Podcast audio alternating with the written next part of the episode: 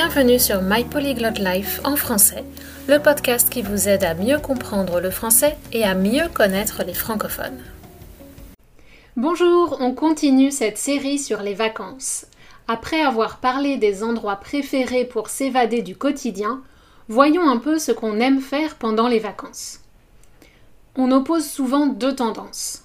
Les adeptes du farniente qui ne font presque rien d'autre que bronzer au bord de la piscine, et ceux qui, au contraire, tentent de faire le maximum de choses possibles pour rentabiliser ce moment où ils peuvent expérimenter des activités qu'ils ne pratiquent pas le reste de l'année.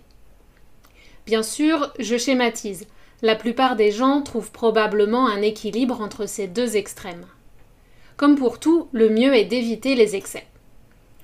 Aujourd'hui, je vais d'abord vous parler de votre cerveau et pourquoi il est bénéfique de s'accorder des moments de vraie pause où l'on ne fait rien, nada, que dalle, walou. Ensuite, je m'intéresserai à cette tentation qui nous pousse à continuer de consommer et de remplir notre agenda, même en dehors des heures de bureau. Pour cela, j'aborderai deux tendances du moment en ce qui concerne les vacances actives, les séjours de bénévolat international et à l'autre extrême, les micro-expériences locales.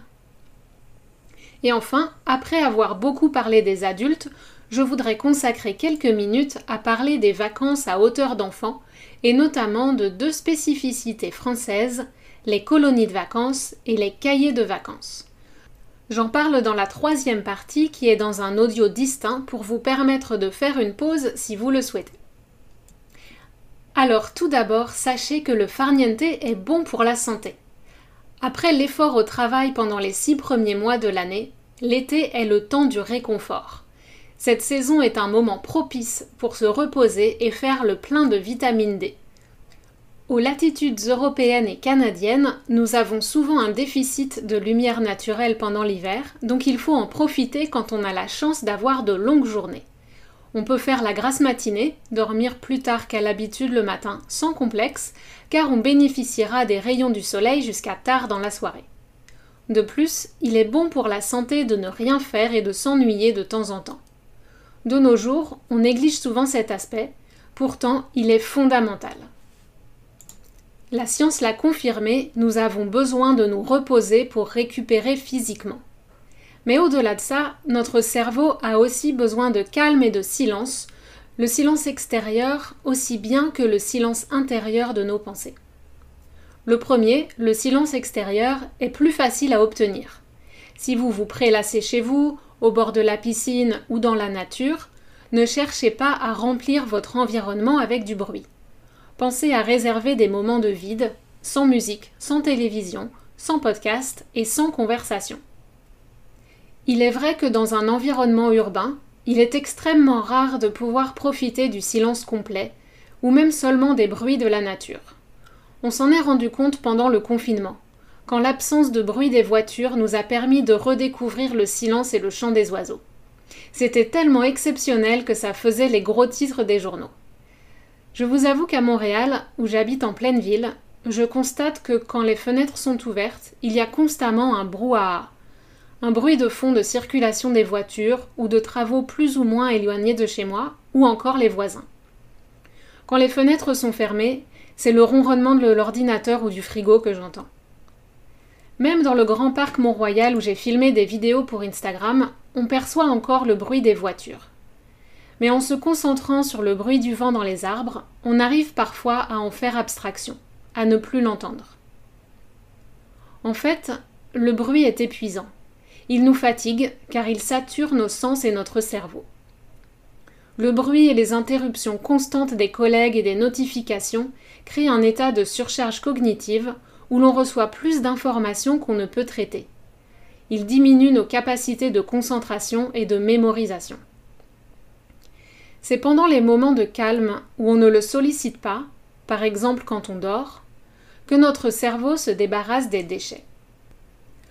Un peu comme vous devez régulièrement vider le cache et la poubelle de votre ordinateur pour améliorer ses performances, vous devez permettre à votre cerveau de faire de même.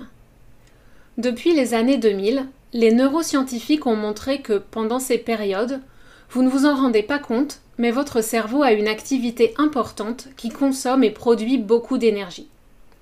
Cela permet de régénérer le cerveau et même de créer de nouveaux neurones.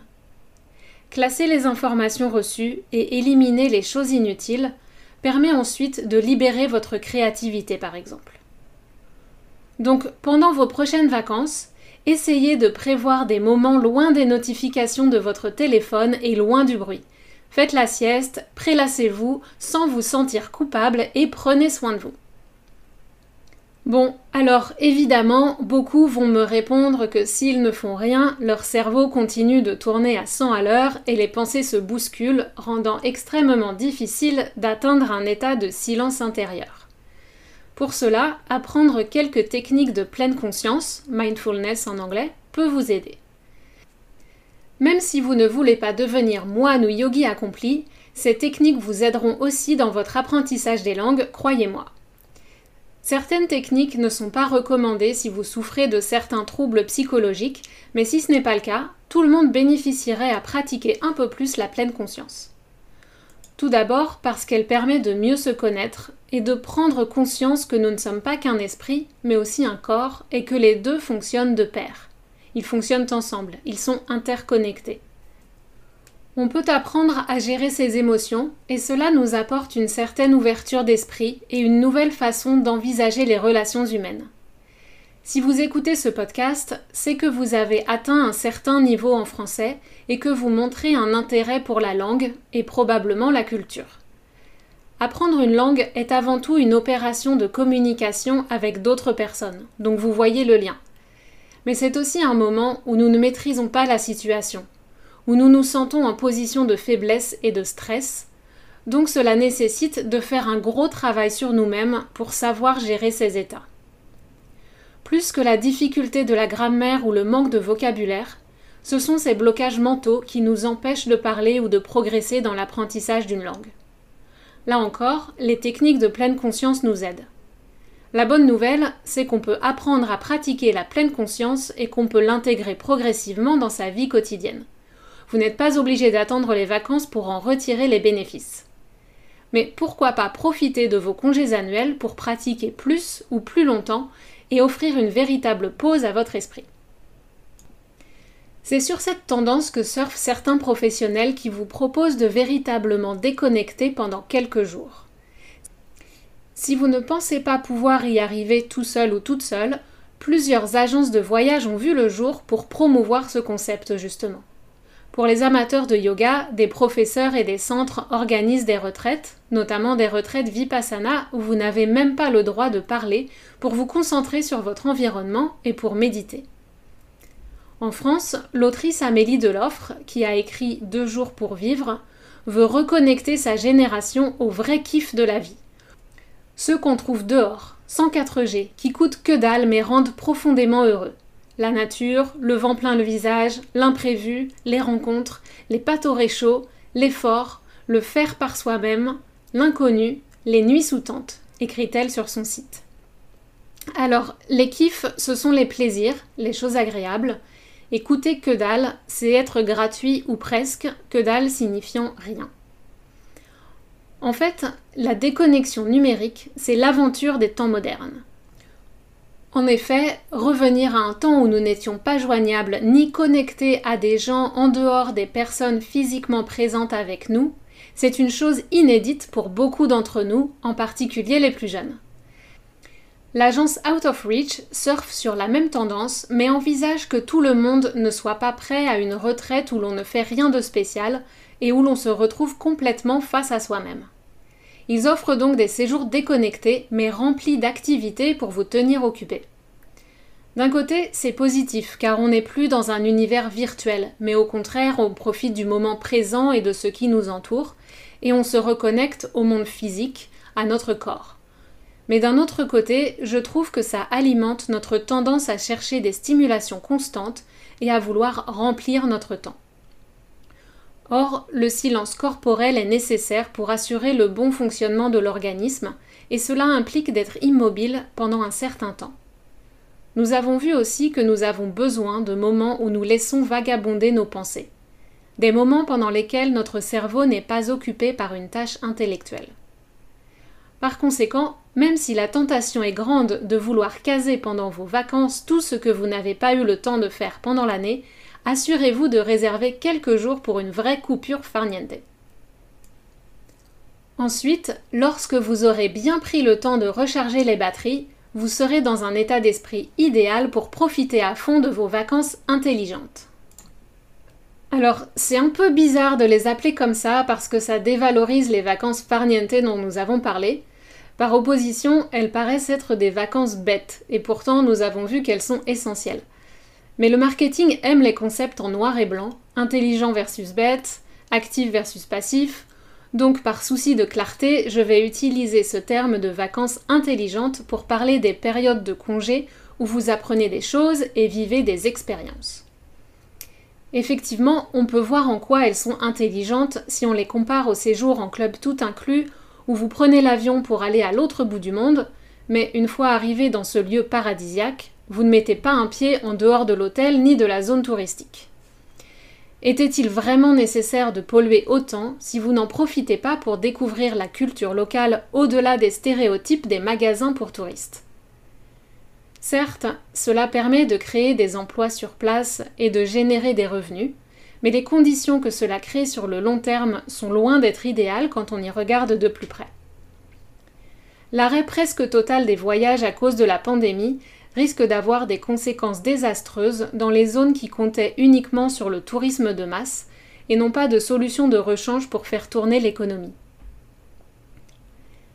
La consommation des voyages de tourisme a augmenté de façon exponentielle ces dernières années, notamment dans certains pays où une nombreuse classe moyenne s'est développée, comme la Chine et l'Inde. Parmi les populations jeunes des pays occidentaux aussi, on s'est mis à collectionner les pays comme on collectionne les timbres. On dit qu'on a fait tel ou tel pays. On n'utilise pas les verbes visiter ou aller, mais le verbe faire qui fait penser qu'on a juste coché une case sur une liste de choses à faire, comme n'importe quelle tâche d'une vulgaire to-do list. On a fait un pays quand on a coché les must, les principaux sites connus et répertoriés dans les guides touristiques ou les fils Instagram. On peut faire un pays à pied, en vélo, en voiture, en bus, peu importe. Je n'aime pas utiliser cette formule, mais j'ai moi-même visité un certain nombre de villes et de pays, plus ou moins rapidement, donc je pense que je peux me mettre dans le même panier. Ma génération et la suivante avons bien profité de notre jeunesse, et il est sans doute un peu injuste de reprocher aux nouvelles générations et aux populations qui n'avaient pas accès au voyage avant de vouloir faire de même. C'est un vrai cas de conscience entre la volonté de protéger l'environnement et de promouvoir un tourisme durable, et l'envie d'être équitable et de permettre aux autres de bénéficier des mêmes opportunités que moi. Par ailleurs, ces dernières années, on nous a martelé, répété, que voyage égale ouverture d'esprit et liberté. Mais c'est une équation un peu simpliste et qui doit être repensée. Bien sûr, quand on voyage, on est plus confronté à des modes de vie variés et on apprend que la façon dont on a été éduqué n'est pas la seule façon de vivre. On apprend à arrêter de dire que ce que font les autres est bizarre, et on apprend plutôt à dire que c'est différent. Mais on peut aussi voyager avec des œillères, ne pas voir ou ne pas s'intéresser à ce qui nous entoure. Ou encore avec un complexe du sauveur blanc, et dans ces cas-là, les situations que nous rencontrerons ne feront que conforter nos opinions et n'apporteront pas plus d'ouverture d'esprit. C'est pourquoi on doit aussi se méfier de la nouvelle tendance touristique qui nous vend des expériences. Ce n'est pas parce qu'il y a un bon marketing que le séjour qu'on vivra sera plus authentique que celui vécu par les vacanciers du club tout inclus. Il peut s'agir d'une mise en scène très au point comme dans le cas des expériences de bénévolat international. Certaines sont légitimes, mais d'autres sont plus contestables. Ces séjours de volontourisme sont parfois décriés lorsque les bénévoles se rendent compte que le travail qu'ils accomplissent avec une bonne volonté évidente, à défaut d'avoir les compétences requises, ne sert à rien. Ça peut être parce que, comme ils n'ont pas le savoir-faire pour construire un mur par exemple, des ouvriers locaux vont refaire le travail après le départ des bénévoles. Au-delà d'une certaine tendance à renforcer le syndrome du sauveur blanc, Les problèmes se posent surtout lorsque des sociétés commerciales tentent délibérément de faire de l'argent sur le dos des bénévoles. Il existe bien sûr des expériences positives de bénévolat international, mais il est nécessaire de bien se renseigner en amont pour s'assurer du sérieux et des intentions de l'organisateur. Dans le bonus de cet épisode pour les membres Patreon, je vous parle de mon expérience mitigée de bénévolat en Thaïlande en tant qu'enseignante d'anglais. Aux antipodes, à l'opposé géographique de ce volontourisme, on trouve l'une des tendances du moment, encore renforcée par l'impossibilité de voyager en ce moment, à savoir les micro-expériences. On redonne la priorité au voyage local, à proximité de chez soi, dans son propre pays, voire sa propre région. Plutôt que d'essayer d'aider autrui, on se concentre sur soi-même. Mais de la même façon que le volontourisme donne un motif pour justifier ou rentabiliser ses vacances, les micro-expériences nous enjoignent également de faire quelque chose, que ce soit physiquement avec des vacances actives ou bien intellectuellement en apprenant de nouvelles compétences. Pour répondre à cette demande de vacances intelligentes, les offres de stage se multiplient. Par exemple des cours de cuisine, une immersion linguistique, une retraite de yoga et que sais-je encore. Le principe est de partir pas loin de chez soi, parfois même de se passer de voiture et de marcher ou de faire du vélo. Le temps de trajet pour atteindre sa destination étant réduit, on peut se permettre de partir seulement quelques jours et de multiplier les micro-expériences. Grâce à la multiplication des pistes cyclables et des infrastructures pour accueillir les cyclistes, ce mode de transport rencontre un succès de plus en plus grand. Si certains partent à la route, en enfourchant leur vélo et en privilégiant le camping parfois sauvage, d'autres préfèrent se joindre à des circuits préparés par des professionnels du voyage. Dans ce cas, il faut reconnaître que le budget de ces micro-expériences peut vite monter, mais ça permet aux débutants de dépasser leur peur de l'inconnu et de tenter quelque chose de nouveau en toute sécurité. Pour l'environnement, la baisse des voyages lointains est plutôt une bonne nouvelle. Par contre, si la tendance continue, il faudra s'assurer que les traditionnelles destinations touristiques tropicales ne souffrent pas de ce revirement de situation. On ne peut pas juste les abandonner après les avoir utilisées à notre convenance. On devra aussi trouver de nouveaux moyens de favoriser les échanges interculturels en dehors d'une pensée néocolonialiste. Si on doit limiter nos voyages en avion et instaurer des quotas pour protéger des sites fragiles comme le Machu Picchu, Comment transmettre au reste du monde les prouesses technologiques et le mode de vie de chaque civilisation? Et si en plus on veut limiter notre consommation de virtuel et d'écran, alors là, ça devient un vrai casse-tête qui semble insoluble, c'est-à-dire impossible à résoudre. Comment rapprocher les peuples et partager les histoires et les philosophies d'un bout à l'autre du globe Voici un grand défi du XXIe siècle. Voilà, dans les deux premières parties, je vous ai parlé des vacances des adultes, entre vacances farniente et vacances à 100 à l'heure. Mais et les enfants dans tout ça? On se retrouve tout de suite pour la fin de cet épisode. Voilà, si vous aimez ce podcast, n'oubliez pas de vous abonner et d'en parler autour de vous, et je vous dis à très bientôt sur My Polyglot Life en français.